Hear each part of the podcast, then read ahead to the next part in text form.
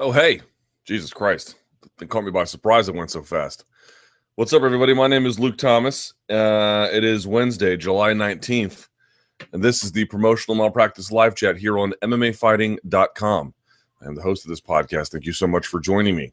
Uh, today on the podcast, we'll get to, of course, whatever you want to talk about. This is really your podcast in terms of all the content. Um, and uh, I'm assuming you're going to want to talk about UFC Long Island probably a little bit of that Maymac World Tour, um, maybe some of the UFC Glasgow stuff that happened last weekend, things like that. Best place, of course, to get your comments in and questions in is going to be on MMAfighting.com where this window is embedded. Um, so there we go. Hope you're doing well on this Wednesday here in the nation's capital of Los Estados Unidos. Uh, and I'm happy to be here had an incredible night of sleep last night. You never hear me say that. Man, it was unbelievable. So uh, I am. I feel great. it's ama- it's amazing what a good night, like a really good night of sleep, will do for you. I uh, I feel good. So hopefully, I'm not too grumpy. Most days I get on here and I feel terrible. Not today, friends. Not today. Okay. First question is kind of weird. Uh, okay, I'm going to save some time and answer a few questions for Luke right off the bat. All right. Um, make sure they didn't mess with my audio. There is no news to report about the Diaz brothers, CM Punk and Carlos Condit. Correct. Bellator has had some good signings, but no, the promotion isn't anywhere close to catching up with the UFC. Also correct. The outcome of Weidman Gastelum is tough to call, and Weidman really should have taken a tune-up fight. Also correct if what we know of the known universe is true, Conor will use the spinning back fist and knock out Floyd in the second round. Ah, that one not so much. That's not so much. And then lastly, someone adds today is Wednesday, July 29, 2017. Comments that turn green get priority, but not exclusivity. Well done, friends. Well done. You are off to an excellent start. I uh, I apologize if there's any repeat content. I can merely be the subject of that which you present to me. And if that which you present to me is repetitive, unfortunately, so will I be. Uh, someone asks, you often ask fans to approach you. I don't know if I asked them to approach. I said, just don't be shy if you want to say hi, but not to be weird if they see you. What is the weirdest interaction you've had with a fan who has seen you in public? Um, nothing too weird. First of all, just about, I mean, let's be clear about this 90% of you guys are like very friendly and nice. No, even more than that, 95, 95% are uh, it's just, it's great. Like everyone's very friendly and they just want to say hi and maybe they ask a question or two or just you know something. Um, it's uh, uh, mundane, but mundane in a good way, like the uh, ordinary interaction with people. Every once in a while, though, you get somebody who gets a close talker right up in your face. Uh, I've been followed a couple of times. It's been a little weird.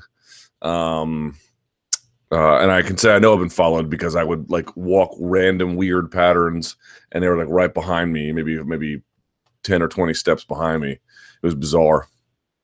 Um, you know, and then some people who just have, yeah, I mean that's that's basically it, right? People who just like will chat your ear off like nonstop, and you can't go and do anything, or you get followed. But that's pretty rare, and that's and I don't think it's like obviously anything that's got to do with me. I think it's just that's just who those people are. So um, so the reason why I welcome it is because, as I mentioned, the overwhelming majority of interactions are normal, fine, great, thumbs up. I enjoy them, and uh, and uh, they're fine. Uh, yeah, they're good. I've yet to have anybody come up and be like rude or mean or even you know con- confrontational in any way. Like everyone has been. I've not had one person be confrontational, not one. So uh, I have very little to complain about. Uh, that's it. It's good.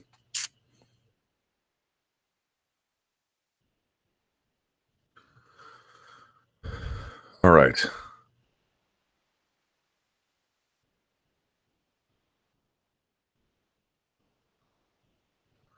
Gaethje and Alvarez, new coaches on the Ultimate Fighter. Okay. This feels like the first MMA question. You announced that the UFC had pushed forward with the next season, the Ultimate Fighter, using Justin Gaethje and Eddie Alvarez as coaches. Well, I'd asked Dana. Dana was coming along the line. It was really quite fortuitous. Um, the way it worked was if at Mayweather McGregor, there's my sticker, right? You like my sticker? El Dia, well, Dia de los deadlifts, get it? So the way it worked was like this it was like an L. Yes, it was a short line and then a long line. And the short line started here and worked its way up and then went all the way around here. And at the very end was like fight media. At the very beginning was like New York Times or whoever and then it got slightly less relevant the way it went along, or at least you know relevant to the fight promoters. And so in front of me was Sports Illustrated, but it was Maggie Gray. Maggie Gray, I mean, she's a fine reporter, but she's not going to ask the questions that you and I care about. And then after that, it was just all it was all like NFL Network, CBS Sports, but they didn't even show up. so the only people in front of me were like literally Fox Business, um, TMZ, and Inside Edition. And so all of their questions were about what you can imagine their audiences cared about. Dana comes up to me. I'm basically the first person in real fight media to have audience with him. So I asked him a couple of questions. I think I asked him what his favorite Floyd Mayweather fight was, and and uh, I think he said the Corrales fight. I have to go back and check. But then I was just like, screw it. He's right here. So Dana, is it true? Gaethje and El- Alvarez are the next coach's Ultimate Fighter. He's like, yes, it's 100% true, confirmed. And then he's like, we shot the first episode already. And I was like, sweet. Because um, they had put the majority of the fight media a little bit further down. I was there with Sirius XM, and I guess they they just did us a solid and put us a little bit closer up. So uh, I was I was pumped for that. Um, so I just got an audience with him. So I didn't announce it. He just gave it to me only because of the fortuitous way in which I was arranged relative to the rest of the fight media. I was just absolute dumb luck. Um, so just to clarify how, how that went down.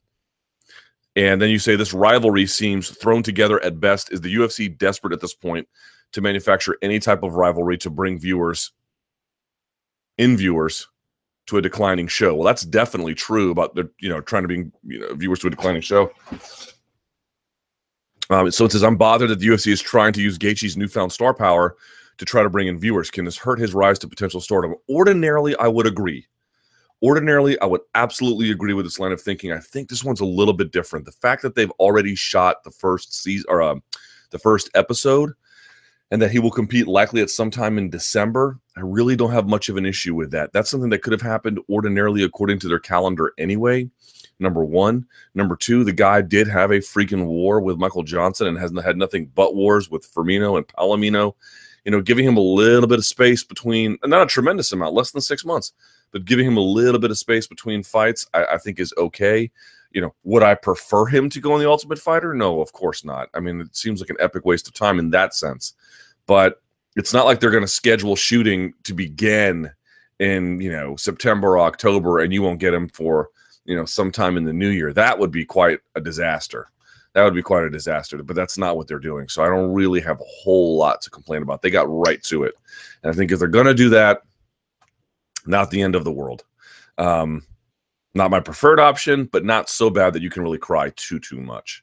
About the Ultimate Fighter, I, they need to figure out something here, and I'm I, I, I'm gonna I'm guessing I'm guessing. I try not to look too much. I haven't seen hardly any of these. I'm gonna guess that there's probably some questions about Dana White's Tuesday Night Contender Series somewhere in here. Um, another one was last night. It was a, it, I, I, would call it a moderately successful effort. You guys know I'm really, uh, in theory, I'm really high on it. But now we're getting to a very strange territory where, look, I think over time the Dana White Tuesday Night Contender Series will hit its groove. But and, and I realize they're trying to contain costs by putting it inside the TUF Gym. This is property they already own. They don't have to go rent something. They don't have to sell tickets you know there's a lot they don't have to do because it's all already you know hand in glove turnkey um, but it just feels very it doesn't there's something about having the ultimate fighter and then fights in the TUF House or the TUF Gym and then just putting the Tuesday night contender series in there as well. And I, I actually asked him this. I was like, "Don't you feel it's a little derivative?" And he was like, "No, I like it because it's hot as hell. The families are there, yada yada yada." But you know, bringing the families there—that's something that they borrowed from the Ultimate Fighter. Like there's just a lot of trimmings where the two are kind of bleeding into each other a little bit. And I feel like they should be a little bit more distinct. So that's one problem. Like I feel like the Dana White Tuesday Night Contender Series has promise because live fights on Fight Pass. It's only two hours. You're in, you're out, you're done. It's it's a blessing in that in that regard.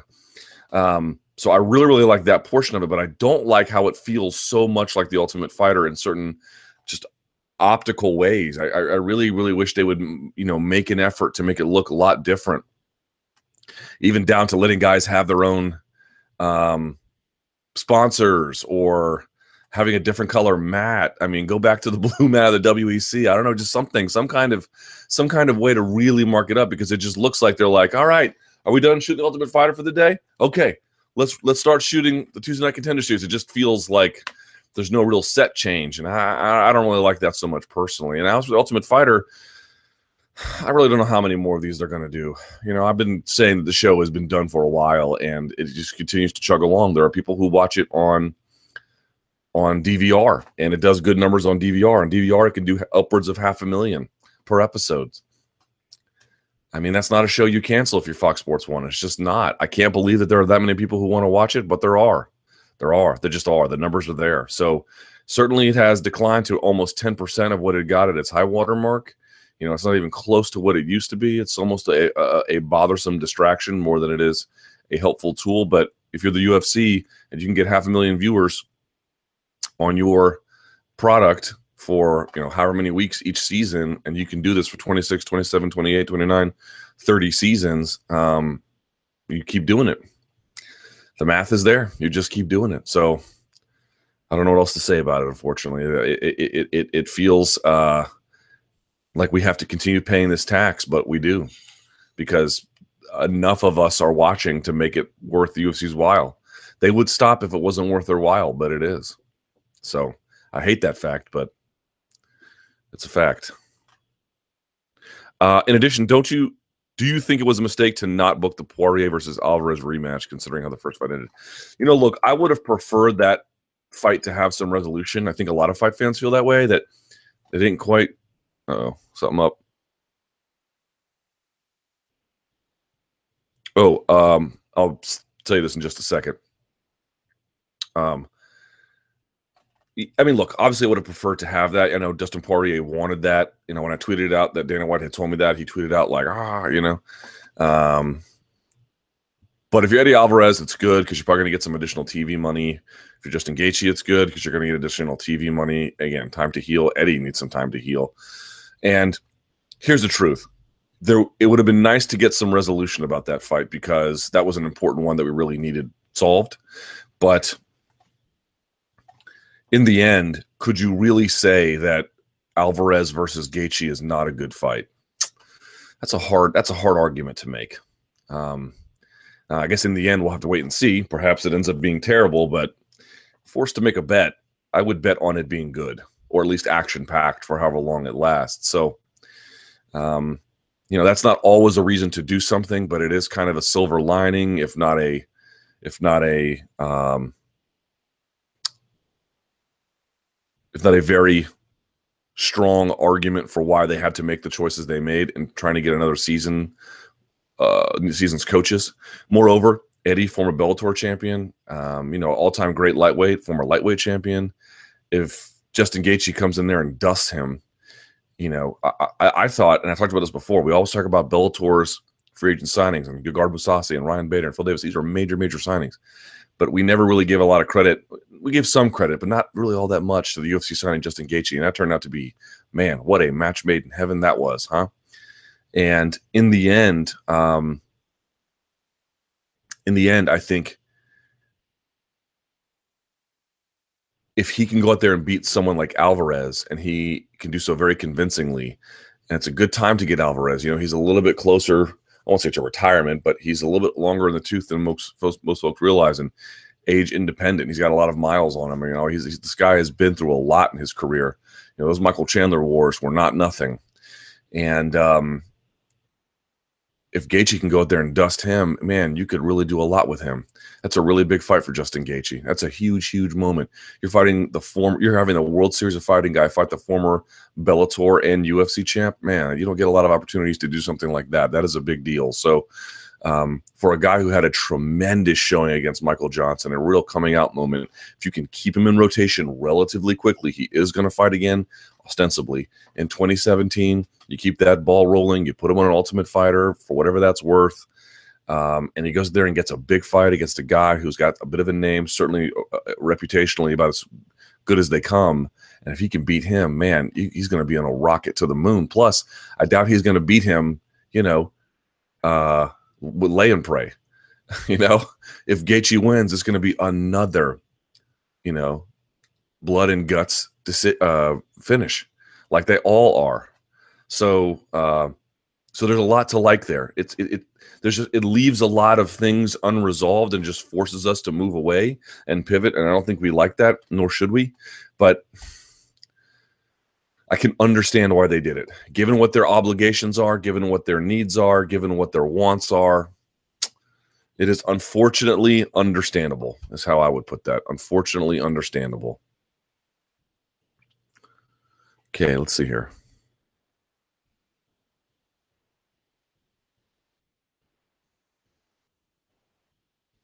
I mean, and, and always have to remember this: if they had never done Gaethje Alvarez, it's two more guys they got to pull out of rotation. You know, and you might say, "Well, I can find two other ones," but maybe that wouldn't be pleasing to. If you're the UFC, what are you supposed to do? You know, I know the fans have different interests, but if you're the UFC, and I don't even want to speak for them in that way, but just speaking realistically, you know, I, I don't want them to be in the Ultimate Fighter. I want them to fight, but can I really complain about a hugely important fight for a guy like Justin Gaethje, who appears to be ready to make a huge splash in the UFC, and he's not going to be out that long, and maybe for as long as he's out, that's a good thing. I can't really complain all that much. Bellator pay per view buys. Luke, have you heard anything about the Bellator pay per view buy rate? Man, I haven't looked into this at all, but I will. I'm gonna make a note of this somewhere.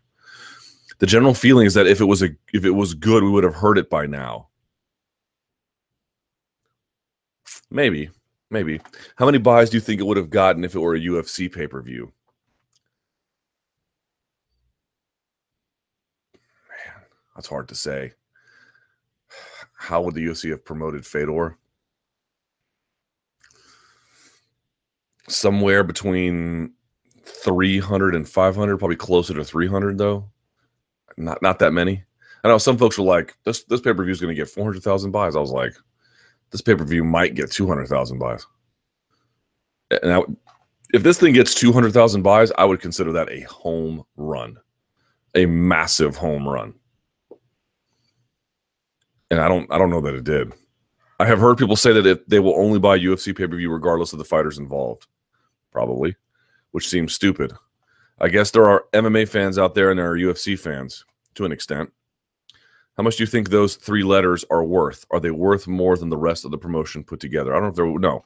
Well, they used to be worth a lot more, and then they used to be worth a lot more. It used to be the case that if you just saw those three letters, you knew automatic buy, and then they began to do so many shows that they watered down the value of what it meant to have those three letters on the broadcast um, in terms of pay per view buys there was this big debate about oversaturation, about whether it was ultimately crippling.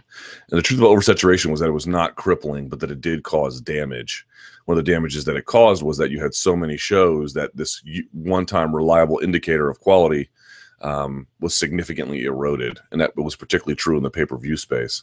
Now, it does still have a lot of value, obviously, right? People know what it means and they know that it's at least some kind of identifier of quality, although it just varies wildly uh, uh, more than it used to. Um, look, I think the idea is this: it certainly would be more beneficial to have those three letters on your pay per view than it would not be. You're up against a lot um, if you don't have it, but I think there's probably also some belief that there's a lot of casual fans who in an age where it means a lot less to have those three letters on your broadcast than it once did. And if you can get people whose glory days were in the promotion with those three letters that there's a casual fan base who will still react to that. They will still have this, you know, romantic idea of what it used to be to be a fight fan to watch those kinds of guys, you know. Um, so it ultimately would be a boost, but would not be a limiting factor. You know, again, you ask the question, how many pay per view buys would it be if they were on there? It would be more, but you know, would it be double more? I don't know. I don't know about that. I, I find that a little hard to believe. So, um, so in the end, in the end, if you can get a casual audience to recognize a casually or someone visual, someone visible among casual audiences, then you don't necessarily need to have the three letters. However, they would provide a boost. I think that's sort of the way you would want to look at it. Um, are they worth more than the rest of the promotion put together? No. Maybe maybe once upon a time, it really meant a lot to have them on there, but not anymore. I mean, McGregor doesn't need the UFC at all. For example, now he's of course an obvious outlier, but even Rousey pre pre Bethe Correia fight didn't need him. You know, she could have done a tremendous amount without him as well. So, um, they are not worth more than the rest of the promotion put together. Not not even close. Not even close. But they are valuable. It's still valuable. It matters to have that on your pay-per-view. It just that that that value has been dramatically eroded.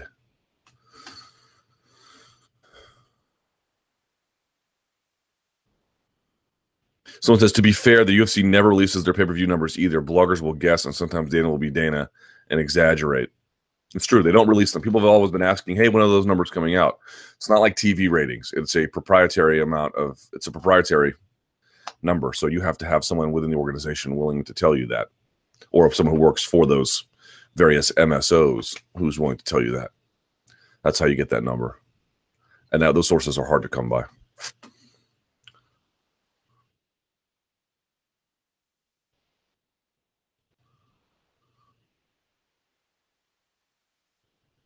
Uh, hey, Luke, I listened to the interview you have done with David Scott, which was great. Thank you very much. David Scott, for folks who may not know, is the reporter for HBO's Real Sports on the Ramzan Kadyrov story that aired last night. It made me curious about a few things. He said that he is still worried for himself when he's already in America because of the long reach that Kadyrov has. Wouldn't you be? So is that more of a paranoid fear, or Kadyrov can legit- legitimately make something happen to a journalist from America when he or she goes on and harshly criticizes him for every terrible thing he has done. Well, he has reached all the way into what Southeast Asia to exact revenge on um, critics he didn't like. So, you know, I'm not sure why. I, mean, I don't, I don't suspect anything will happen. But uh, you know, if you sat down and had audience with him and asked him tough questions, and this report came out, would you be pleased? I mean, I don't know that it's paranoia. I think it seems more like a rational. He wasn't like deeply afraid, but he didn't say he was not not afraid. And I did notice how cautious he was in describing Kadyrov, especially in the beginning of the interview. Well, that's a little bit different. I feel like he said he used the, he used the word impressed about Kadyrov, and I think that's actually a pretty good. I thought it was one of the smarter points he made in my interview with him. When he said impressed, he didn't necessarily think he had his glowing appreciation for him. But what he did say was that we have this caricature of Kadyrov as something of a, um, you know, a, we, we, sort of call him a military dictator, and which which is true.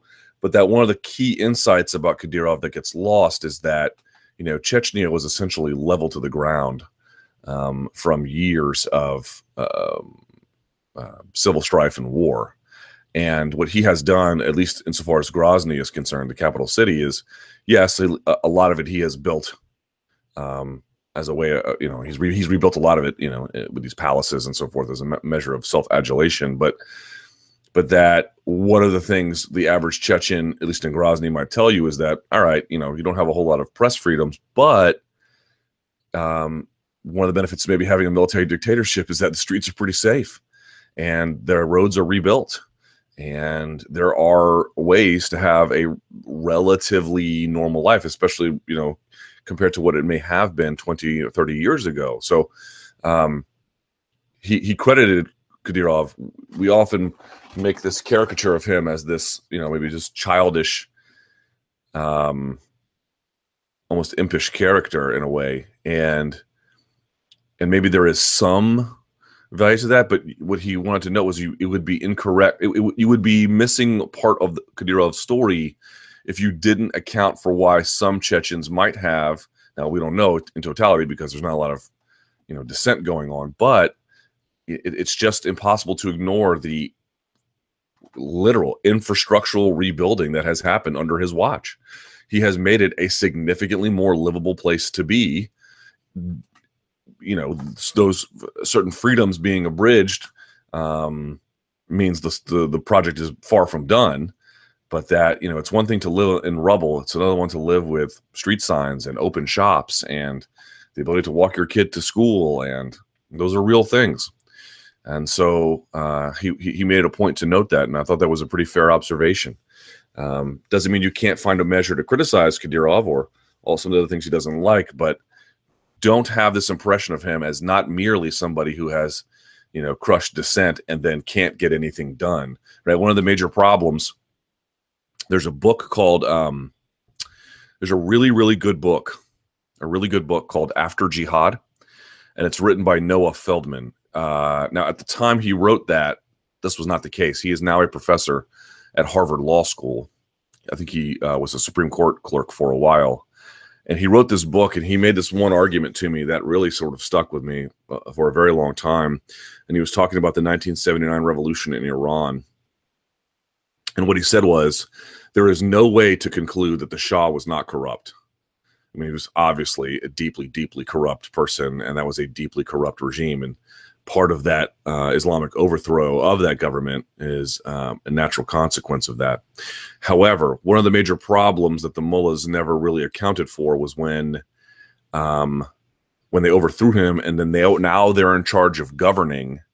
You know, it, it, it for example, the Shah, as corrupt as he was, he at least had civil engineers in charge of the water system in Tehran right? People who actually had advanced degrees and core competencies in municipal management.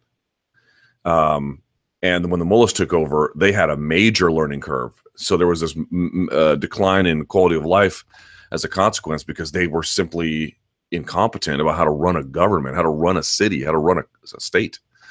And to bring that back to Kadyrov, um, whatever else may be his problems, and they are many, they are many he has not failed on that account. In fact, on that account, he has soared.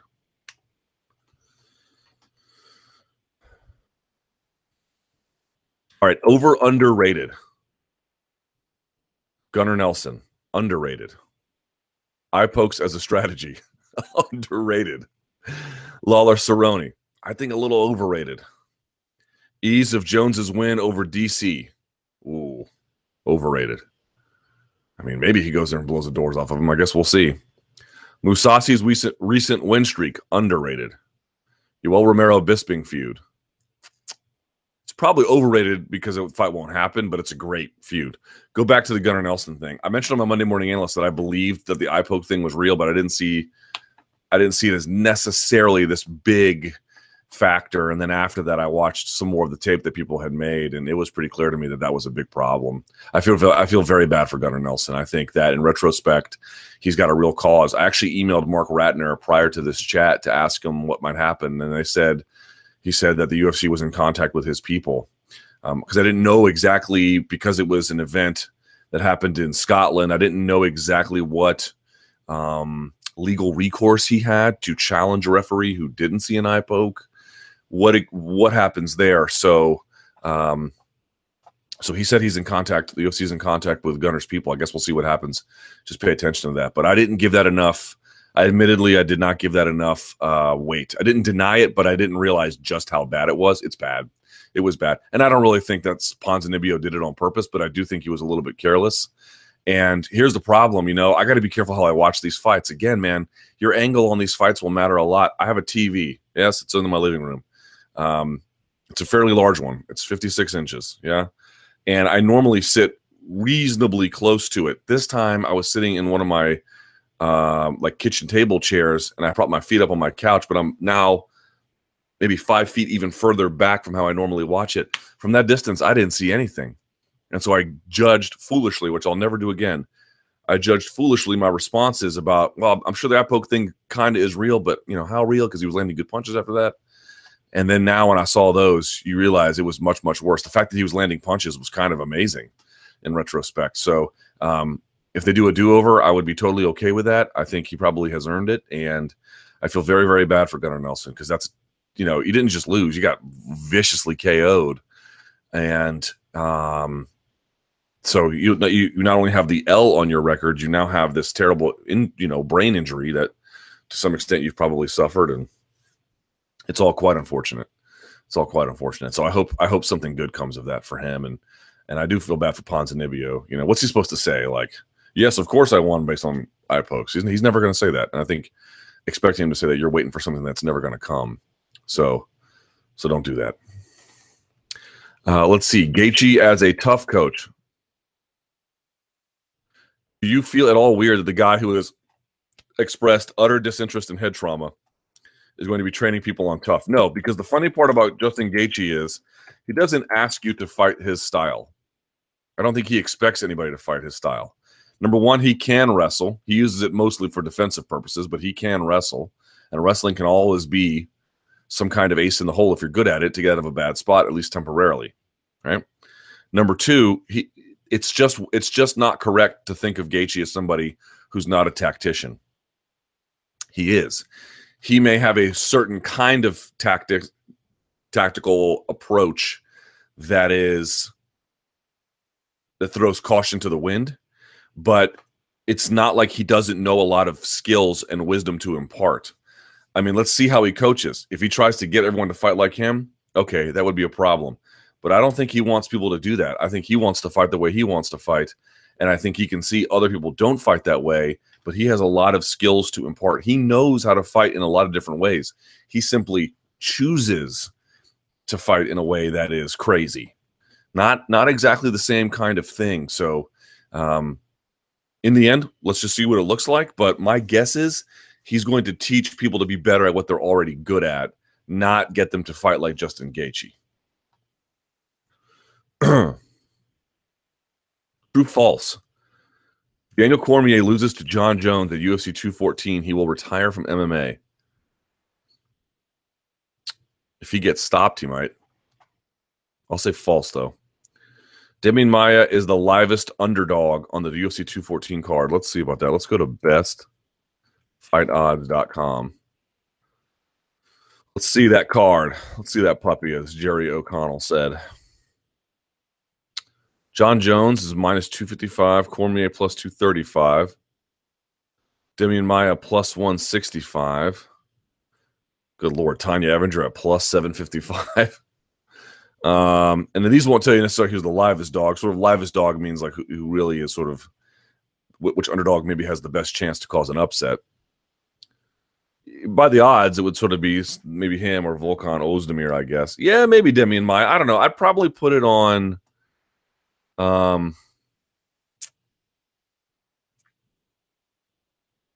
yeah, maybe him or him. It's him or Cormier. Him or Cormier. That's a tough one. Uh, Mighty Mouse. What do you think about Mighty Mouse stepping back from his comments about Dana White and the UFC and now referring to it as a misunderstanding? Do you think they cut a deal behind the scenes? I don't think they've cut a deal yet. I think they're going to cut a deal, right? They're going to sit down together. But look, it's the, it's the same thing. Oh, Tim Kennedy, I make more. You can make more as a garbage man than I make as UFC. And then they address something, and everyone's like, "Oh, no, no, no, it's not a big deal." And squeaky wheel gets the grease in this in this business, man. You complain and you whine, and you have to deal with being bashed in public. But ultimately, they don't want malcontents out there. They want to solve these problems. They want. Remember, what do they want? They want to be like, "Hey, do you want to take this fight? Yes. Do you want to take this fight? Yes. Good. Done. Don't get injured. See you in August, or or you know whatever the date is." That's what they want. They want the machine to function and to roll and to roll. They're not going to take fighter pushback lying down.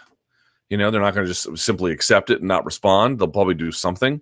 But ultimately, what they want to do is you get your licks in, I'll get my licks in. Okay, now let's solve this. So now what probably happened was they reached out to him and said, okay, what can we do to solve this? Or, you know, let's talk about this. Let's see what we can do and they're gonna they're gonna have a discussion about it. So now he wants to sort of minimize this because now he's heading into a negotiation where I think he maybe he thinks it's more in his interest to be, you know, he just wanted to send the flag up the pole. He didn't really want to have this demonstration moment, you know. Um, I need a new chair. Buy me a new chair, y'all. Um, I've had this chair since I was in college, so I'm just telling you anything. Uh, so yeah, I think that's what happened. Let me get your attention with this noise. Now, once I've got it, let's let's come to some reasonable conclusions. That's very very different than you would see in other sports, where you know here in my lovely hometown. Now, Kirk Cousins was on the road or on the on the phones yesterday here in the city, being like, "Oh no, I'll happily play for the Redskins." Yeah, I don't believe that to be honest. I mean, I guess we'll see, but you know, there's a lot more distance between, and those guys are employees there's a lot more distance between athlete and organization. But in this in this business, I always talk about it, man. If you wanna if you want to better understand MMA and how people navigate through this and make successful careers or make good deals or you know just find a way to stay relevant, you have to think of MMA like a small town. Not a tiny town, not a side of the road town, but something just outside the suburbs where it's a tight knit community. Everyone knows and everyone. There is there are neighborhoods. They are distinct, but everyone kind of has a communal sense.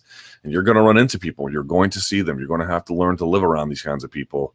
So you got to figure out what kind of exposure you want to have to them. You got to figure out what kind of access you want to have to them. You got to figure out what kind of things you are willing to do and not do. You have to figure out um, you know whose bad side to get on how to get off of it. You really got to know how to navigate that space and and manage relationships. That's really what it's about. And so when you begin to think of it i think in those kinds of terms i mean it's it, it, the best way to see this is to go to a fighter hotel on fight fight week. Like it was really sort of apparent in dallas because sometimes you don't really exactly eh, eh, you know if it's at a casino you don't really get a full sense of it. But like when they were in dallas and they were at that sheraton downtown you saw the people coming and going and little groups forming and and how the groups interacted. Some were more, you know, conscious of each other. Some were more favorable. Some were a lot less favorable, and different players all hopping around. It's a small town. It's a little small town, and and and and conceiving of it like that makes understanding how it operates and how you need to operate for your own self um, inside of it.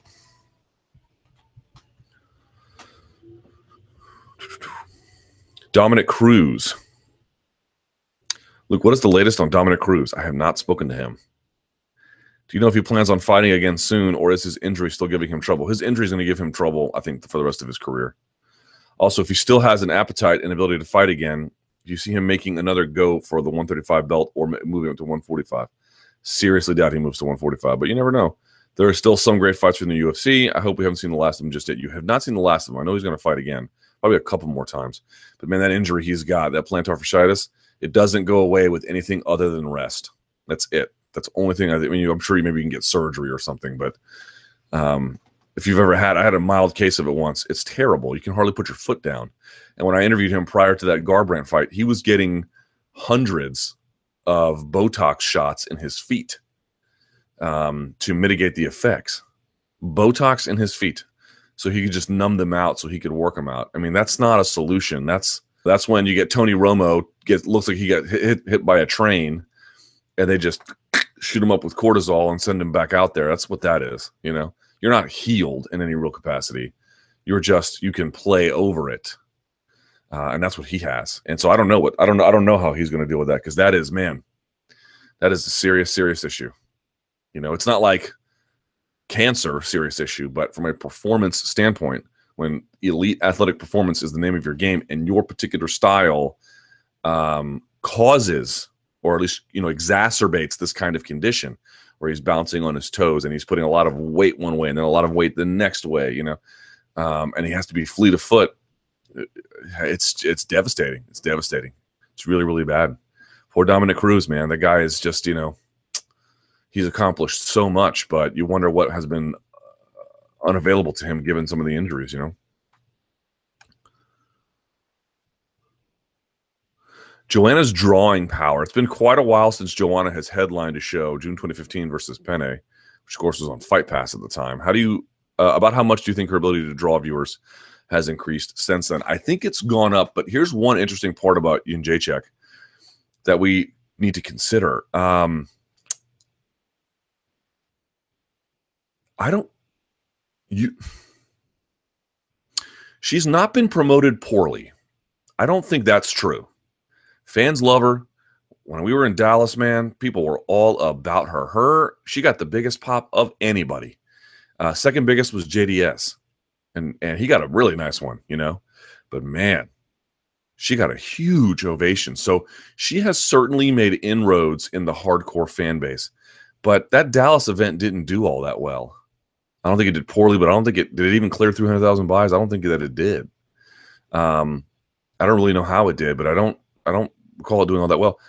So I don't think she's been promoted poorly, and the fans naturally gravitate to her. I told you I still got that technique talk in the system Um, that'll be out here before too long. I'm I'm, I'm assuming uh, about her, and it's going to be great. You're going to learn a lot about her. I certainly learned a lot about her from talking to this um, this really good coach.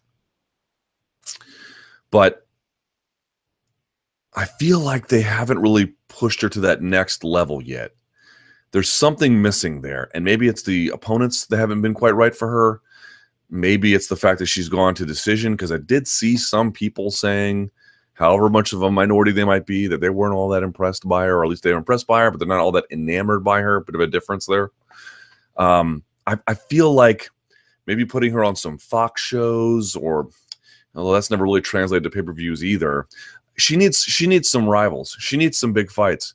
Like they really got to find a way to make that Shevchenko fight at 125. Man, that would just be absolutely incredible. And um, she needs rivals like that. You know, if Shevchenko beats Amanda Nunes, having those two meet at 125, I think would be incredible. Man, it'd be amazing. That's I think it's really what's missing for her because she's got ever she's got it all. Fans love her. She's got a crazy. Um, approach to fight promotion and it's unique um, she's dominant. She's athletic. She can speak English. Like, there's a lot to like about that, you know. But I don't know that there's a ton of evidence that she can sell 500,000 pay per view buys. In fact, there's no evidence of that, at least as we speak today. But when you look at her and you look at all the ingredients she has and all those great things I mentioned, she seems to me a prime candidate for somebody who should be able to do that. So, how do we bridge that gap? I don't have all the answers. I think one of them though might be that we just haven't put her in big enough fights. You know, the Carla Esparza win was good. The Jessica Penne win was good. Um, the Valerie Letourneau fight on that Ronda Rousey card, that's good exposure. But and of course the Gadelha fights. I mean, it's not that they've not put her out there, but something is missing there. Something is missing there. Um, she needs to fight somebody really famous. I feel like, and maybe Shevchenko's not really really famous, but if she wins this title, maybe there's a way to transfer some of that power over she doesn't just need to be in the physical orbit of famous people. Oh, uh, she was on a Ronda Rousey, you know, co-main or something, or she was on, you know, Conor McGregor co-main with Karolina Kowalkiewicz. It's not enough. You know, that's good. That's good. That's something. But she needs to fight somebody famous to really get that bump up. That's what is really kind of missing here. And you know, when you establish these new weight classes, this is the risk you run. The first person to beat um, Joanna you know, probably will get more than Joanna got from beating uh, Esparza. So, um, so I think that's what I'd like to see. I'd like to, uh, how you manufacture that. I don't know, but that's what I think is missing for her. She, she she's a mega talent, man, and a beloved figure by the people who know her. How do we get more people to know her? Okay, uh, Mayweather McGregor World Tour. I have to forewarn that my following question is influenced by me being a massive WWE fan. So feel free to groan already. All right. I have groaned. Although, to my defense, the people Mayweather worked with at the WWE have often spoken about how he got that part of the business, and you could see that during the World Tour. True. Okay. After all the talk about how McGregor showed off his trash talking ability and won the tour, as evidenced by his uh, fight odds increasing, uh, okay.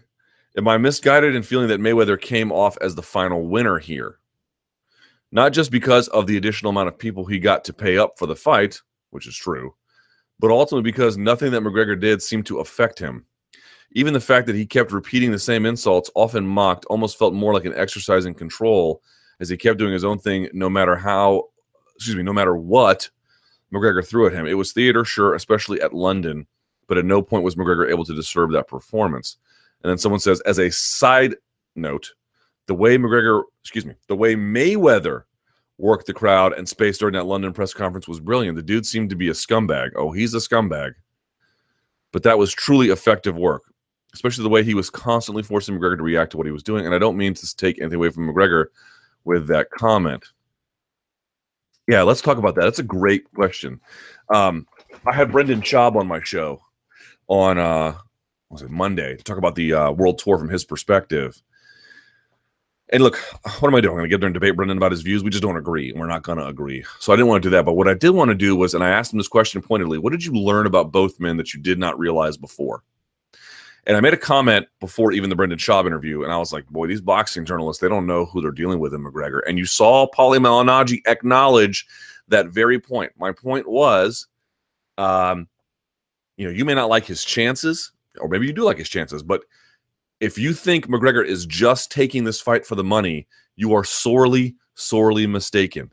You have to say whether or not he's going to win under the presumption that that McGregor has every intention of trying to win and fundamentally believes without a shadow of a doubt that he's going to win. Not only does McGregor think he's going to win, he thinks he's going to win relative to Mayweather's previous opponents relatively easily. Whether you accept that McGregor is right is a separate matter, but that is what's going on up there in his head. Okay. And you saw Paulie Malignaggi on Ariel's show on Monday acknowledge as much. But the reverse is kind of also true, right? I don't think a lot of MMA fans really appreciated who Mayweather was. Mayweather is going to cross for all of his ethical lapses, and they are many. He is going to cross a billion dollars in earnings after this fight. Folks, that is not, and without endorsements. You know, I mean, maybe he gets sponsored by like a luxury watch company, but this is, you know, that, that's he would cross a billion dollars without that, right? No endorsements for all intents and purposes. I'm, I'm sorry, gang, but this just doesn't happen by accident. It just doesn't. And I don't know if we're ever going to see another fighter cross a billion dollars in merely fight purse earnings or fight related, you know, earnings, you know, so, so uh, pay per view cut, um, live gate cut, concession cut, you know, that kind of thing. Um, that is a shocking amount of money to earn in that kind of way. Uh, he is, he is bored. I mean, in that sense, he is currently peerless. Now, look, and I made this point on the um, MMA beat previously because this is an event where Mayweather's basically going to get two or three to one on what McGregor gets, and he fundamentally believes he's going to win too. Uh, however much McGregor thinks he's going to win, Floyd is the exact same way. Floyd probably thinks I just increased my earnings tremendously. And there was this all this talk about was it tawdry? Was it awful? Was it, you know, uh, lowest common denominator? Was it great? Was it fun? Was it spectacle? I mean, all those things are true. But the most truth you can say about the Maymac World Tour is that it was, it, it made the thing more visible. And really, visibility, when you already have that curiosity, is really all you need. Um, it can be all the negative things that people said it was. It can be all the positive things people said it was. Is it now more visible? And the answer is yes. And so, because the answer is yes, it was an unequivocal success in that sense. But just as I think people like Paulie Malignaggi had a bit of a wake up call in terms of who they're dealing with in McGregor, I think some MMA fans had a bit of a wake up call with Mayweather. He, he, he is not, he is many things. He is not, not stupid. He might be the best con man in all of boxing. Um, where he knows he's going to get you to pay him an absurd amount of money um, for a fight where you know and he knows he's going to fight boring and do as Canelo told me the guy is happy to win a round by three punches and all he has to do against McGregor if it goes 12 rounds all he's got to do provided there's not you know a two point round is just win seven rounds. That's it. That's all he's got to do. He's got to win seven rounds. You mean to tell me Floyd thinks he doesn't like Floyd's unconvinced he can win seven rounds against McGregor? He can win 70 rounds against McGregor, right? Now, maybe McGregor has that night that sh- shocks the world, but you can understand Floyd's confidence. But to the point you're making about promoting this, Floyd goes out there and knows, well, I finally got somebody who's going to get me even more paid than I even hoped to get. So, in that sense, you know, people people like, oh my God, he's getting booed, he's getting torn up. Floyd doesn't care about your adulation nor your jeering. He's uninterested in you. You are, and me, we are all ants to him. We are ants. And so all of this like ruckus about it, it doesn't matter to him. Now, do I think it can boost McGregor's performance? I actually do think it I think it can. And I think the T-Mobile that night is going to be like that. I think it will boost McGregor a little bit. So there's something to be said for that, but I don't think it's going to hinder Floyd from whatever Floyd's going to do. Um, this is a guy who, when after you interviewed him after all these like crazy shows, totally calm, totally in control, not not even the slightest bit of being bothered or saying things like he's going to pay for his comments. You know, you saw that after Mayorga and uh, De La Hoya. Now, Mayorga made it super personal, talking about his wife's breast milk and stuff like that. I mean, Mayorga went after him and you know question his Latino credentials. And what did what did you hear De La Hoya say? Uh, he's going to pay. He's going to answer for those. You didn't hear Mayweather say that. now you might be like, well, De La Hoya won, right? But the point being was it clearly bothered De La Hoya, and there was already a skills gap anyway. What did you hear Mayweather say? Hey, man, anybody can win, man. Anybody can win. You know, it's I, I take him seriously. Anybody can win. What did Leonard Ellerbe say after every one of those like press conferences where everyone thought he got dressed down? Hey, man, Conor McGregor is the truth. We, we, he, you saw what happened to Jeff Horn against uh, uh, Pacquiao. Anybody can win. Anybody can win. You heard it over and over and over and over again. So this is not Jose Aldo, who has been at this level of the game longer than anybody. And yes, this press tour was unusual, but in terms of this kind of public attention and scrutiny and having to talk to the media like this, who's done this before? Floyd, a dozen times over. And what Brendan Schaub told me on Monday was like, I kind of thought this is him talking. I kind of thought that Mayweather didn't really realize what he was getting himself in for. And then you go and talk to him after these events, and he talked to him the one after in Toronto, where he got murdered on the mic. He got torn to pieces on the mic. And he was completely at ease with everything. He was completely at ease with the entire operation. Um, I think I don't think MMA fans properly appreciated who they were dealing with in Floyd Mayweather. Maybe not as much as the boxing crew, because the boxing crew was like, ah, this McGregor guy's a joke. He's just there for the money. No, no, no, no, no, no, no, no, no. You are sorely mistaken about that. I don't think MMA fans were as bad as that. But I do think they thought, well, McGregor can tear up everybody in the UFC. He's definitely going to be better on the mic than Floyd. He's going to tear Floyd to pieces, and this will have a psychological impact on him that reveals itself on fight night. And maybe it does. We won't even know until fight night. That's going to be the real arbiter. But every conceivable signal that was sent afterwards from him and his team is total serenity, complete serenity. There is not a scintilla of evidence that it did anything to him to shake confidence, to make him question what's going to happen, to none of that. It had no impact in that regard. So I think ultimately Conor feels boosted by the tour.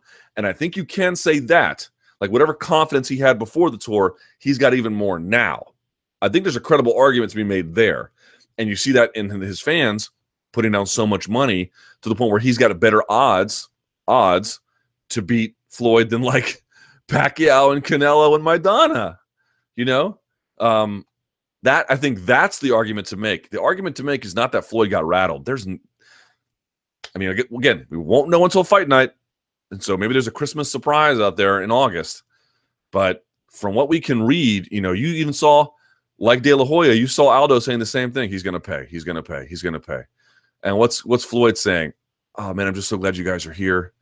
You know, uh, anybody can win. Um, you know, I respect him.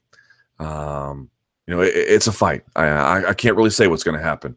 All I can say is, you know, I'm going to go out there and, I, and I'm going to do my best. And uh, I'm just glad to be here. Like what? This guy just told you he couldn't read in front of millions of people, and that's what you had to say. Doesn't care. Your adulation, your boos, they mean they are they are like the buzzing of flies to him. He has he had told you guys he chose fortune over fame, and and that's the that's the result. He, he is never going to be the good guy. I think he knows he's going to be the good guy. Boxing fans don't even want to show up to cheer him on.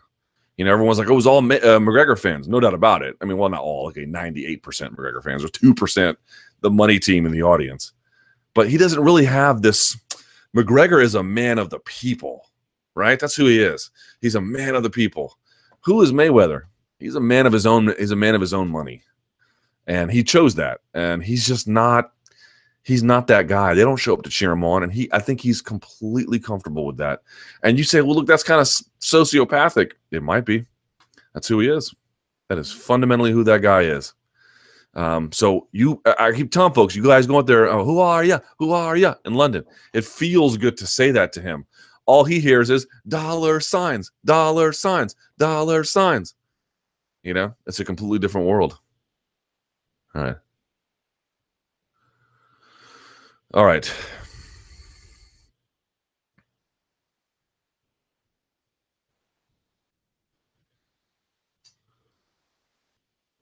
One says, I agree. Conor got more rattled than Floyd. I don't think Conor got rattled. I think Conor got boosted. I think that's a misreading as well. It wasn't even close. Just close up on Conor's eyes as Voltron formed around him MFer was terrified, if only for a second. No, I was surprised, maybe. Terrified, no. Don't make the mistake of thinking Conor is overwhelmed here, but don't make the mistake of thinking Floyd is in any way bothered by this. Don't don't make that mistake. I'm telling you, Floyd Mayweather is the most sophisticated, experienced, absolutely risk averse for himself con man that is in boxing. Do not fall into the Floyd Mayweather con and thinking that oh, you know, just don't do it, man. I'm telling you. I'm telling you. I have. This is all over after 12 rounds and he just dances around Conor and Conor gets tired and he just jabs him to death. And at the end you say Floyd didn't fight him. Well what what was that? Conor came there to fight. He was swinging for the fences and this guy danced around, landed a couple jabs. All right, I mean whatever, put a mark on him. He didn't do anything. Right. Right. All Floyd thinks up here is I want to win every round, of course, but all I've got to do is win seven rounds against a guy with no pro boxing experience. That's all he's thinking. Seven rounds. That's all he's got to do. And he gets probably $300 million or more. Would you take those odds if you were Floyd? All right. Uh, good question here. Uh oh. Check, check, check. Someone says the live chat's not working. Live chat's working just fine.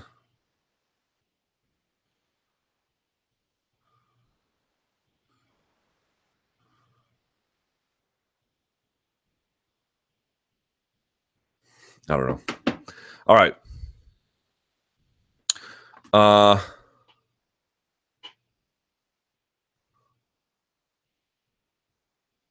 Conor and the Ali Act. Good question. With the complete with the completion of his bout with Mayweather, will Conor be under protection of the Ali Act? And if so, how can that impact how he manages his combat sports career? Well, as long as he has a boxing license, I suppose that he is.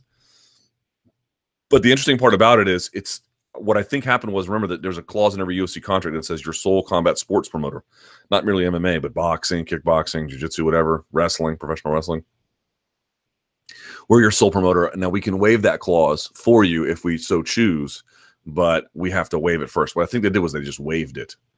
But there's still this unresolved question about to what extent the Ali Act would have an impact on a UFC fighter who happens to have a boxing license. Now, I think they may have struck a deal where Conor's not going to pursue the courts to get that question answered, but it remains unanswered. So technically, yes, he would have those protections, but it's not clear what that means because we haven't had a question answered about whether or not this provision in the UFC contract is superseded by the Ali Act. So unless you're using the Ali Act to challenge that UFC contract, it's not exactly clear, you know, uh, what benefit it would provide. I mean, there might be some financial disclosure information that the Ali Act would require the UFC to give him, but, um, but that's you know, it's fairly minimal stuff. Uh, so it's going to be interesting to see to what extent either Conor or Nate Diaz or somebody else tries to get that. That that's still the lingering question, which we don't have an answer for. To what extent does the Ali Act undercut essentially the core promotional constraint in UFC contracts? Nobody knows. Nobody knows.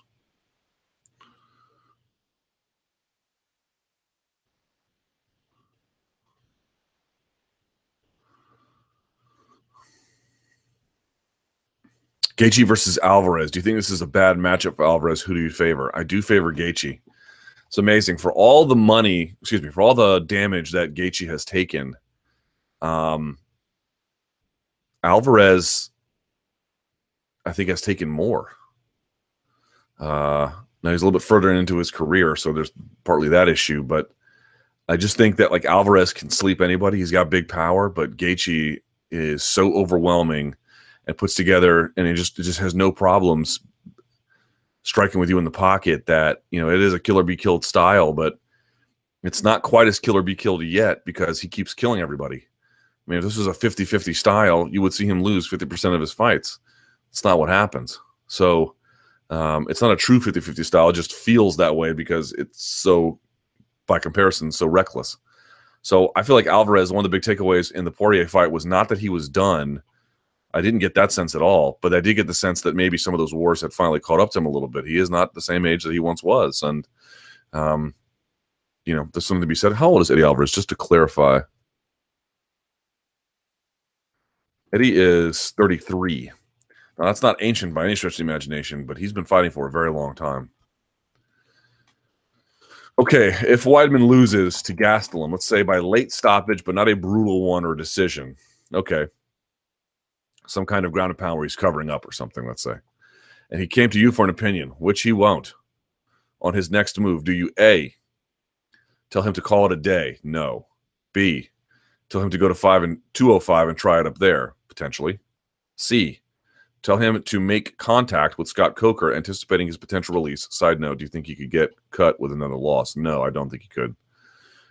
D. Advise him to start at the bottom of the middleweight division, choosing a sub twenty five ranked guy, and maybe think about a change in camp. Or E. Another. Please explain. I am so torn on this. I really like Weidman and do not want to see him suffer another loss but I like the hype behind Gastelum. I guess we'll see. First of all, let's not count him out. I mean, I'm obviously very nervous about it my thought on this was it was just a bad strategic call. Why take that kind of risk when you don't have to? But I am I cannot predict the future. I do not know what's going to happen on Saturday. Maybe Weidman goes out there and beat the beats the brakes off of him. Right? I mean, that is certainly possible. In which case, you took the risk, but while the risk was narrow, or while the risk was significant, you came out on the other end of it. Okay, so that is a possibility. But I I am very very I just don't think it's a risk you needed to take you know, how many guys get a headline spot after three losses in a row? Not many. Not many. And I think he's the A side in this one too, right? Isn't he the A side? Let's see. It's Chris Weidman. Doesn't matter as much in in uh, MMA, but or at least in UFC. But let's see. Twenty five. Yeah, it's Weidman versus Gastelum, so he's the A side. That's funny. Um, I would advise him on one of two options. Number one, start, you know, at the bottom and work your way back up again, but probably not that. What I would recommend is going to light heavyweight. Why? I think those weight cuts have probably affected him more than he realizes. Uh, Weidman is a big, strong guy, and I think that uh, he would be competitive even if that weight class was a lot more stacked than it is. And that's precisely my point. I don't think it's that stacked. What's a great thing you can do? Not cut weight. Not that weight cutting is ultimately his major like stumbling block, but not cut weight. Go up to a division that is probably as weak as it's ever been, and get a win over a ranked guy there. That to me seems like a very very good option because if you go and beat, let's look at the light heavyweight ranking, shall we? Look at these rankings today. I mean, you've lost. I mean, that, that division's been drained. Here's your light heavyweight top 10. Your champion is Daniel Cormier, number one, Jon Jones, two, Gustafsson, three, Manuwa. I could see Weidman being competitive against Manuwa. Four, Glover Teixeira, five, Ozdemir, six, Shogun, seven, Corey Anderson, uh, tied for seventh, Owen St. Owen St. Preux, nine, Cirkunov, 10, Latifi. I mean, right away, he'd be competitive up there, presumably. Right away.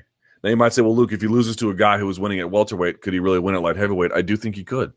I do think he could. I think the right kind of matchup, um, and not having to cut weight, and you know, focus on a camp where he can be put on some size and really let his strength and and he's a big kid, you know, letting oh not kid, but a big guy letting that come to to bear that could be really good for him. Um, that's what I would recommend. Uh, maybe not even top ten, maybe somebody like I don't know well, Villante is going to fight Cummins, but Little Nog, Ilir, so, somebody along those lines, that might be a really, really good fight for him. Now, some ones I would avoid. I would avoid Cirkunov. I would avoid. Obviously, he's not going to fight Corey Anderson, um, but there's some good fights for him up there. He can do some stuff up there, um, or you know, go outside the top ten of middleweight and just start beating some suckers, and and see how that goes. But you know, just keep them trying to fight the best and say, oh, I lost this hand, double down the next one. Oh, I lost this hand, double down the next one. Oh, I lost this hand, double down the next one. Oh, I, you know, I lost that one. Here's a cash advance and doubling down. I mean, that, that just doesn't, you, you, not saying you can't win, but that is not a good circumstance under which to be trying to get back on the winning track.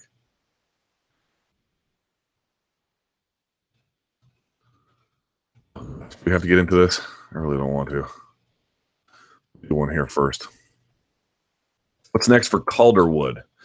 Uh, hey, Luke, as a fan of Joanne Calderwood since the Invicta days, to say her UFC career has underwhelmed is an understatement. She was once in the discussion for being potentially the best 115 pounder in the world during her tough reign, you know? Now she's down two in a row and missed weight in her last outing. Her activity is also below desirable. The one positive for her to take away from her last few outings is that she looked good at 125, which is now a bona fide division. Agreed. I think she might have some rejuvenation going back up there. How alarming is her recent skid, and does the UFC give her another shot during her, her releasing? Well, look, there's something to be said for the fact that she used to be something of a physical bruiser, pushing women up against the fence and drilling them there. I think some of that's gone away. I don't know why. I know she's had a lot of troubles outside the cage with her camp and her personal life and her finances, all of which have probably contributed to it. I think the big takeaway from the Calvillo fight, and by the way, it is Calvillo. I know some of you were like, that's not how you pronounce it. Yes, it is. The double L can be a Y in Spanish. It can also be a J, an English J. It can also be an English sh. So it depends on where you go in Spanish speaking Latin America. Um, in Mexico, where she is from, it is Calvillo. But if you go to a lot of other countries, including some Caribbean islands, as well as where I'm learning Spanish, Colombia, the double L is a Y, is a J. It's Calvillo. It's Medellin. Uh, and if you go to Argentina, it is it gets even crazier. They say sh. They would say Calvillo, Medellin, right? So just to be clear about that, Calvillo is a totally correct pronunciation in any event. Um, I think she's very, very, very, very good. I even said I thought she was a little bit like Ronda Rousey in the sense of nothing about the rest of her, but on the game, this kind of speed grappling where she can force transitions and constantly be on top.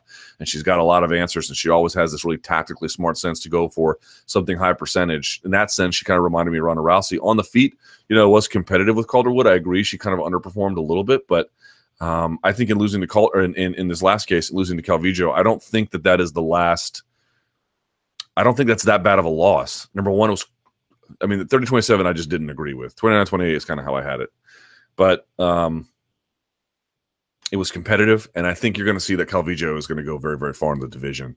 So for me, it's, I won't say it's exactly like the Weidman scenario, but it might be another one of these scenarios where if you put someone at a healthier weight class um, and, you know, give them maybe a couple of tune up fights along the way, once she gets up there, you might see her return to form. But I agree. You know, I think it's been a combination of um, personal struggles outside of the cage.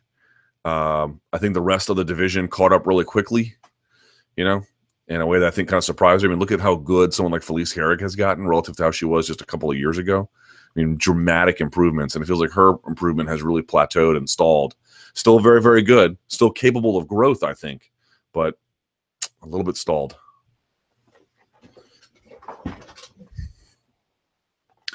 Uh, mainstream media's coverage of anti-gay racial rhetoric. This is what y'all are asking. I didn't read this quote. I mean, y'all wrote it, not me. How come the mainstream media makes a big deal about a few mental slips from a jet-lagged McGregor and Mayweather, but don't seem to give an S about four former UFC champions? This is a good question, actually. Chris Weidman, Frankie Edgar, Frank Mir, and Fabricio Werdum, plus one title challenger, uh, Khabib versus Tony, until he got hungry hanging with the leader of Chechnya, who calls for the torture, murder, and deportation of all gay people in his country. Floyd Mayweather himself has also been his been his guest, with little to no mention from the media. This is actually a good question. Um, fairly simple response. I cannot speak for how. So, for example, we talked about Dana White on the L coming to me uh, in Brooklyn. Yeah. Uh, all the people before me were asking about, hey, what about the boy comment? Hey, what about race? Hey, what about this? Hey, what about that? Then he gets to me, and I realize I don't get a lot of audiences with Dana White, so I just made it about MMA. But the point being was, I don't know why Inside Edition and TMZ and the Chicago Tribune and New York Times and Sports Illustrated. I cannot speak for their editorial newsrooms, but that's what they thought their audiences wanted, and that's what they thought were the best questions to ask. And clearly, you can tell McGregor Mayweather is a the press tour was a giant event happening not merely in the UK but of course all over North American soil, Canada as well as the US. It's a big deal. Any kind of comment there, even if it is not a big deal, is going to be magnified to the nth degree. That's the whole point of the tour, y'all. The whole point of the tour was to magnify itself to the nth degree. So if you make a comment that some people go like this at, it's going to get magnified to the nth degree. I think complaining that why are people focusing on our comments because you're at you're making a press tour where you're asking us to pay close attention to your comments. Um, now, ultimately, whether you use that to go on some kind of tirade about it is up to those media outlets. Um, but it's not it's not hard to understand why that got a lot of attention. But to your point, to your point, why is something like like that, which is morally insignificant relative to we have these close alliances in MMA to this terrible guy. Um, I think that will begin to change. I think HBO has done a real service. Uh, shouts to uh, Kareem Zidan, who's going to be on my show later, or Karim, I can never probably pronounce it. Karim Zidan, who's going to be on my show later today. Um, these guys have really raised awareness about a really uh, vile thing that has happened in the sport that needs to change. It's just, what do you expect to get more attention stateside? The clown show, or whatever that was, or somebody in Chechnya who most folks have never heard of. It's just never going to get the same kind of attention, even if morally you're absolutely right. This is clearly a much bigger concern than ultimately what this is. Um, but there might be some equaling of that out. This is finally going to go away. We're going to put a bow on Mayweather McGregor, and the Kadyrov issue, a Kadyrov issue, excuse me, is is going to get more play um, and some more attention that I think it deserves. So there has been an imbalance. I cannot speak for the newsrooms of all those other outlets. I don't know. You have to ask them. Um, but I just don't be surprised when guys go and say, "Pay attention to us, pay attention to us, pay attention to us," and you say things that are a little bit to those audiences, get you sideways, and then wonder why there's discussion about it. You you begged people to show up to hear you talk. There's going to be an examination of what you said, um, even if the Kadyrov, Kadyrov, the Kadyrov issue um, merits a significantly greater amount of examination. But you know, look, I mean, what do you all want to see? You go look at all of my YouTube channel. Go look at all of my Mayweather McGregor videos, and then go look at my David Scott interview I put up yesterday. Then the David Scott interview's got like three thousand views. My Brendan Schaub interview's got 30,000. You know what I mean? Like, it's one thing to say, why is the media doing this? Well, why is the audience showing such clear preference for content? There's not a ton of people aren't covering Kadyrov because there's a tremendous amount of audience demand for it. There's not. There's not. There's a, there's a giant amount of demand for Mayweather McGregor f- frivolity. Forget even the fight itself, just the stuff they said that was, you know, wild and whatever. Um, it's it's a it's a give and take there. Uh, the media has a responsibility to do better, and they will, and they should. But um, you know, the audience has some questions it has to ask itself as well. Right? It's not. It's, we we can't make you like things you don't want to see. I can write about certain things that you just will never care about, and that's that's okay. It's just how life works. But it's, people think that like the audience will care what the media makes them care about. That's true to an extent when there's an overwhelming obsession with something or um, some kind of even coordinated effort. But if the MMA media never touched Mayweather McGregor, would people still care? Yes, yes, of course they would. They would care deeply because these are two figures that people notice, and in the case of McGregor, care a lot about. In the case of Mayweather, know a lot about. Um, it doesn't. It shouldn't surprise you that there is uh, this organic interest in uh, one versus the other. All right, it is two fifteen, so that means it is time to go to the Twitter machine. Uh, you can give me a tweet at L Thomas News, and I will. You can use the hashtag Chat Rappers, and I will. Uh, I will answer it right now. Thank you to some of my Spanish speaking friends who are taking my back here after I was wrongly criticized for my pronunciation. All right, any news on Matt Hughes? I was thinking about that just yesterday. I have not heard that. I will I will go through and I will make a note about this to see if I can find anything else. Have you followed the Nats this season? Nope. Nope. And I'm not gonna. I'm gonna bandwagon on the postseason, and then when they flame out in the first or second round, I'll say, "Yeah, I told you so." Can we see Barbas? He is downstairs. Uh,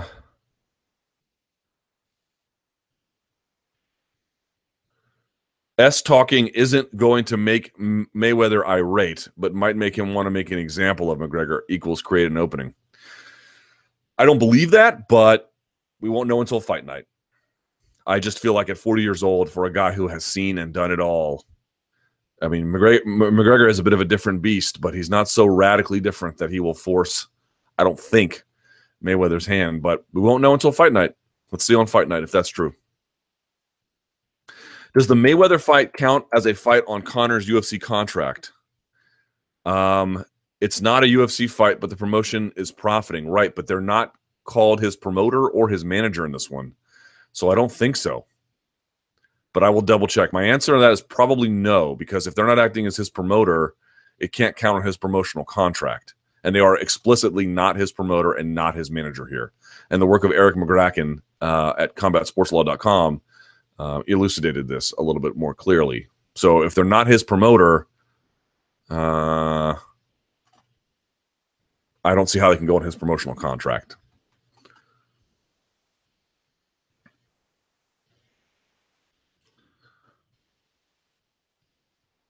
What movies are you most looking forward to this year? What are the most you've watched so far? Well, see, what are the worst you've watched so far? God, I've watched some bad ones recently. Uh, looking forward to Dunkirk. I'm looking forward to Dunkirk a lot.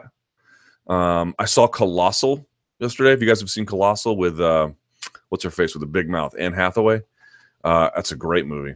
Uh, you'll really enjoy that. Boy, I've seen a lot of bad movies. Um, Ghost in the Shell, Basura, Life, Basura.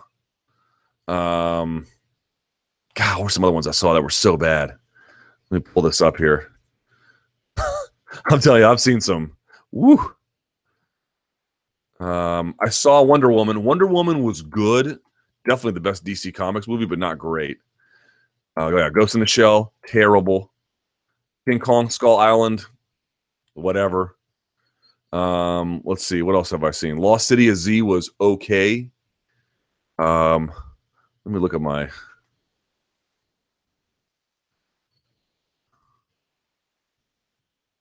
Here we go.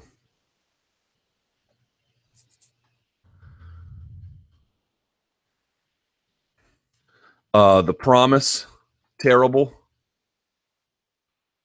Life, terrible. Salesman is a fantastic movie. It's an Iranian movie. It's all in Farsi. Um, I cannot recommend that more highly. That is maybe the best movie I've seen in a long time.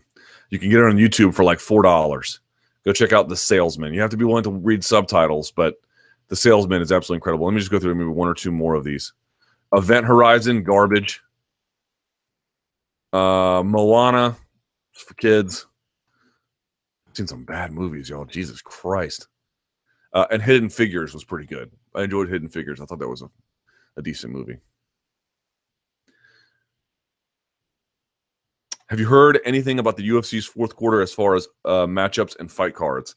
Mm, a little bit. I know Nate Diaz wants. Um, I mean, this is obvious, but I know that, that his people want the McGregor fight after Mayweather McGregor. I know that uh, you obviously going to get Alvarez and Gaethje, um, but you know beyond that, I don't think a lot of it has come into focus yet.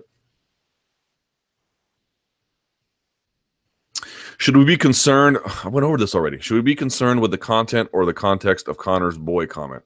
I think I said enough about that last week. What are the worst? Oh, uh, Weidman or Gastelum? I'm going to say Gastelum.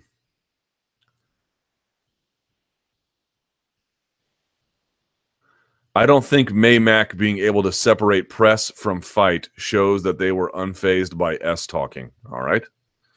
You catch that nasty loop choke from a few days ago. Yeah, I, I put it in the Monday morning analyst. Alexandre Vieira. A loop choke is if I take this hand, I go to this lapel, right? So left hand to your left lapel. And let's say I laid my elbow flat. Now I press your head over this, and under that, on top of that, I'm going to take my hand and I'm going to pull it up like this, right? It's called a loop choke. And of course, there's a lot of different entries for it. And it's one of those, it's a gi choke in the sense that like you have to use the lapel to do it, but it's kind of over the arm.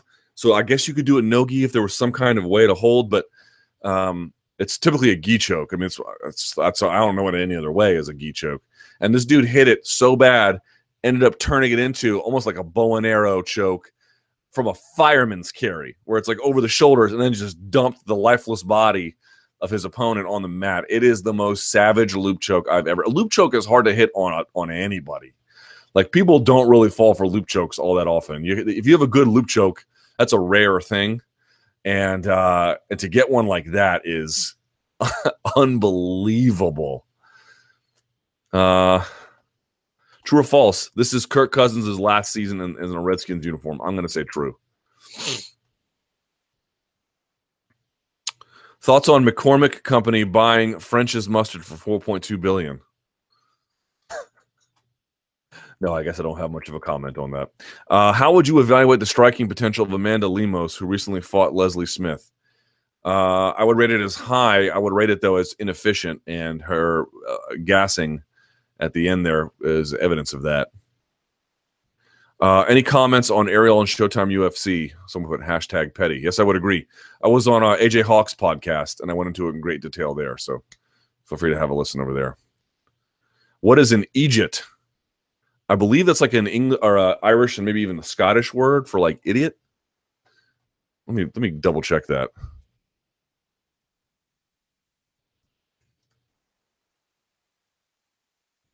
Yeah, yeah, it's an idiot. eejit.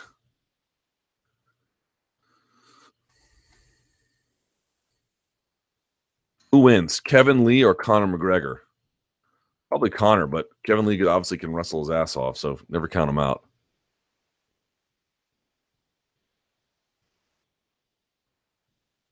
You said Floyd wasn't phased by the antics, but Jose was the same when Conor jumped the cage and got in his face. All right, look, if y'all want to believe it, so well, you're welcome to it. Uh, Morata to Chelsea and Danilo to Man City. Thoughts? Morata, as I love Morata, but he ain't worth 80 million pounds. It's just or euro, excuse me. He ain't worth 80 million. I mean, I love I think Morata is like is gonna be a big star for a long time wherever he plays, but he's not worth not 80 80 euro 80 million euro. Danilo to Man City, whatever, it's fine. I mean, I don't think they really need Danilo, so do you expect Conor to keep his stance and range basically the same as an MMA, or will he look more like a boxer? I think he's going to mix them up. I think he's going to try and be as confusing as possible early because Floyd needs to, Floyd needs you to get into a relatively consistent pattern to make reads. Now, over time, whatever Conor's doing, Floyd will read that, assuming he doesn't get KO'd. So inevitably, Floyd will make a read. The question is, how far can you delay it? How much can you stunt Floyd? Floyd's what again? What is Floyd best at? Floyd is the best at watching you, figuring out all your patterns, all your timing, all of your angles, all of your ways in which you're trying to score and stay out of his way and adjust everything around that. That's what that's that is what he is best at. So to the extent you can confuse his ability to make reads, then you do some you have you have a fighting chance.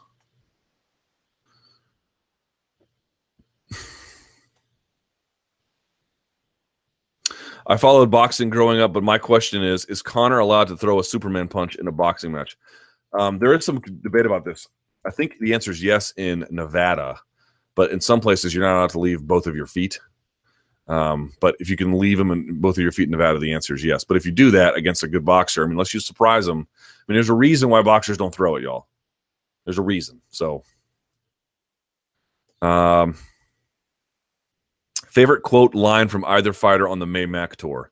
All the best stuff came from Toronto. So let's say, why do you have a school bag? You can't even read. Got to be my number one. And then for uh, Floyd, it was um, no matter what, no matter what, the fans can't fight for you. You know, and you may say, well, one's better than the other. Okay, fine, but they're both good. Thoughts on the eye pokes and the Gunnar fight? Yeah, I didn't give it enough attention at first, man. I feel bad. I hope he gets a chance to get a do over or something because that was really unfortunate. He got he got raked up there, and um, it's just not fair. It's not fair. Uh,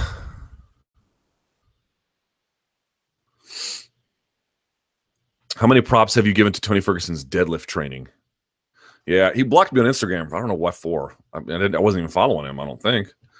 Um, I mean, look, everyone wants to see what see what Tony Ferguson is doing and then like make fun of him. I don't want to do that because, like, it's just not funny, man. Trying to do a 315 pound deadlift with a trap bar on a Bosu ball, something bad's to happen, man. Like the, the whole point of the deadlift there's a lot of reasons why you deadlift, but one of them is force production, right?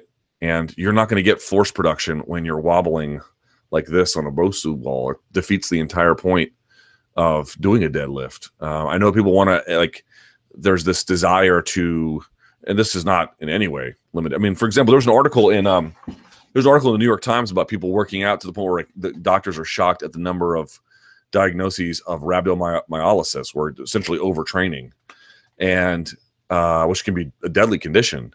And there's all these needs of people to like I'm not just going to do deadlifts. I'm going to do deadlifts on a Bosu ball or in my hometown here in Washington, D.C. This is a town famous for people running because there's so many natural parks here and, and, and places to, to, to run on grass. And um, so you see runners everywhere. But I don't know. Are you, do you guys see this in your hometown? Here, I see it everywhere, everywhere. I remember there's a lot of military who live here too. And I don't actually see them doing it. I see the civilians doing it, running with backpacks on. Now, when I say backpack, I don't mean CamelBak where you that I have a CamelBak as well, where you can wear hiking and there's a water bladder as a backpack and you can just sip a straw. I don't mean I'm not talking about a CamelBak. That'd be fine. You know, carrying 64 ounces of water on your back with a straw there to, to rehydrate is nothing. You can put your keys in there, no big deal. That's that's completely acceptable, no problem. I'm talking about full on LL Bean stacked like they're just just came from a college bookstore at the beginning of a semester backpacks and people running with them. What are you clowns doing? You work behind a desk, mother effer. You're not training for SEAL Team 6. And on top of it, if you want to get more out of your run, run faster. Run further. You can you can do things to make a workout more uh, worth your while. You can time it, you can see what's your time over distance, how far you're going, to what extent there's incline, to what extent you are measuring your heart rate. There's all kinds of ways to really push yourselves in meaningful, um, scientific, helpful ways to improve performance. But you morons slapping, you know, a North Face backpack on your back with God knows what in it to the point where it's full and then running, you are killing your hips, you are killing your lower back, you are killing your knees. You are not a member of the special forces. You are never going to be a member of the special forces you drive a minivan and you work behind a desk. Just exercise like a normal person, people. Please, please. Now, Tony is not a normal person. Tony is an elite athlete. And I think he's really trying to find that next level stuff. He's got a very creative mind and he's trying to do stuff to really get that next level. But man, there's there's dangerous and there's not dangerous. And trap bar deadlifting, his deadlift form is better. It's like radically better. Uh, when he was doing normal deadlifts, they were basically okay. Um, but doing that on a Bosu ball, man, like y'all want to make fun of him, you can make fun of him. I'm not making fun of him because it's dangerous, man. It's super, super dangerous to be doing something like that. I mean, you are asking for trouble. The whole point of a deadlift is to get force production from a flat surface with bar path over the center of your uh, the, the middle of your foot. That's what that that is the entire objective. Um, because you need your whole body stabilized, you need your core tightened and you need your lats engaged and your forearms gripped.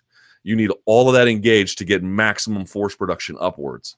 So if you're destabilizing everything, you're doing the exact opposite of what you need to get maximum force production. Um, I don't recommend it. All right. With that out of the way, uh, email me, lukethomasnews at gmail.com. I really appreciate it. You can follow me. Um, let's see, Luke, uh, facebook.com slash Luke Thomas News. How about that? I'll just plug that give the video a thumbs up, subscribe to MMA Fighting below. Uh, I believe Ariel and crew are going to be in Long Island for uh, media day and stuff like that. So we're going to have a ton of coverage from Long Island. Don't miss that. There is no MMA beat this week because no one is available, unfortunately, except me and, and Danny. That's it. I was the only two that are available, but uh, we can't make that work. So I guess we'll have one on the road next week. Uh, until then, thank you so much for watching. Stay frosty. Yay.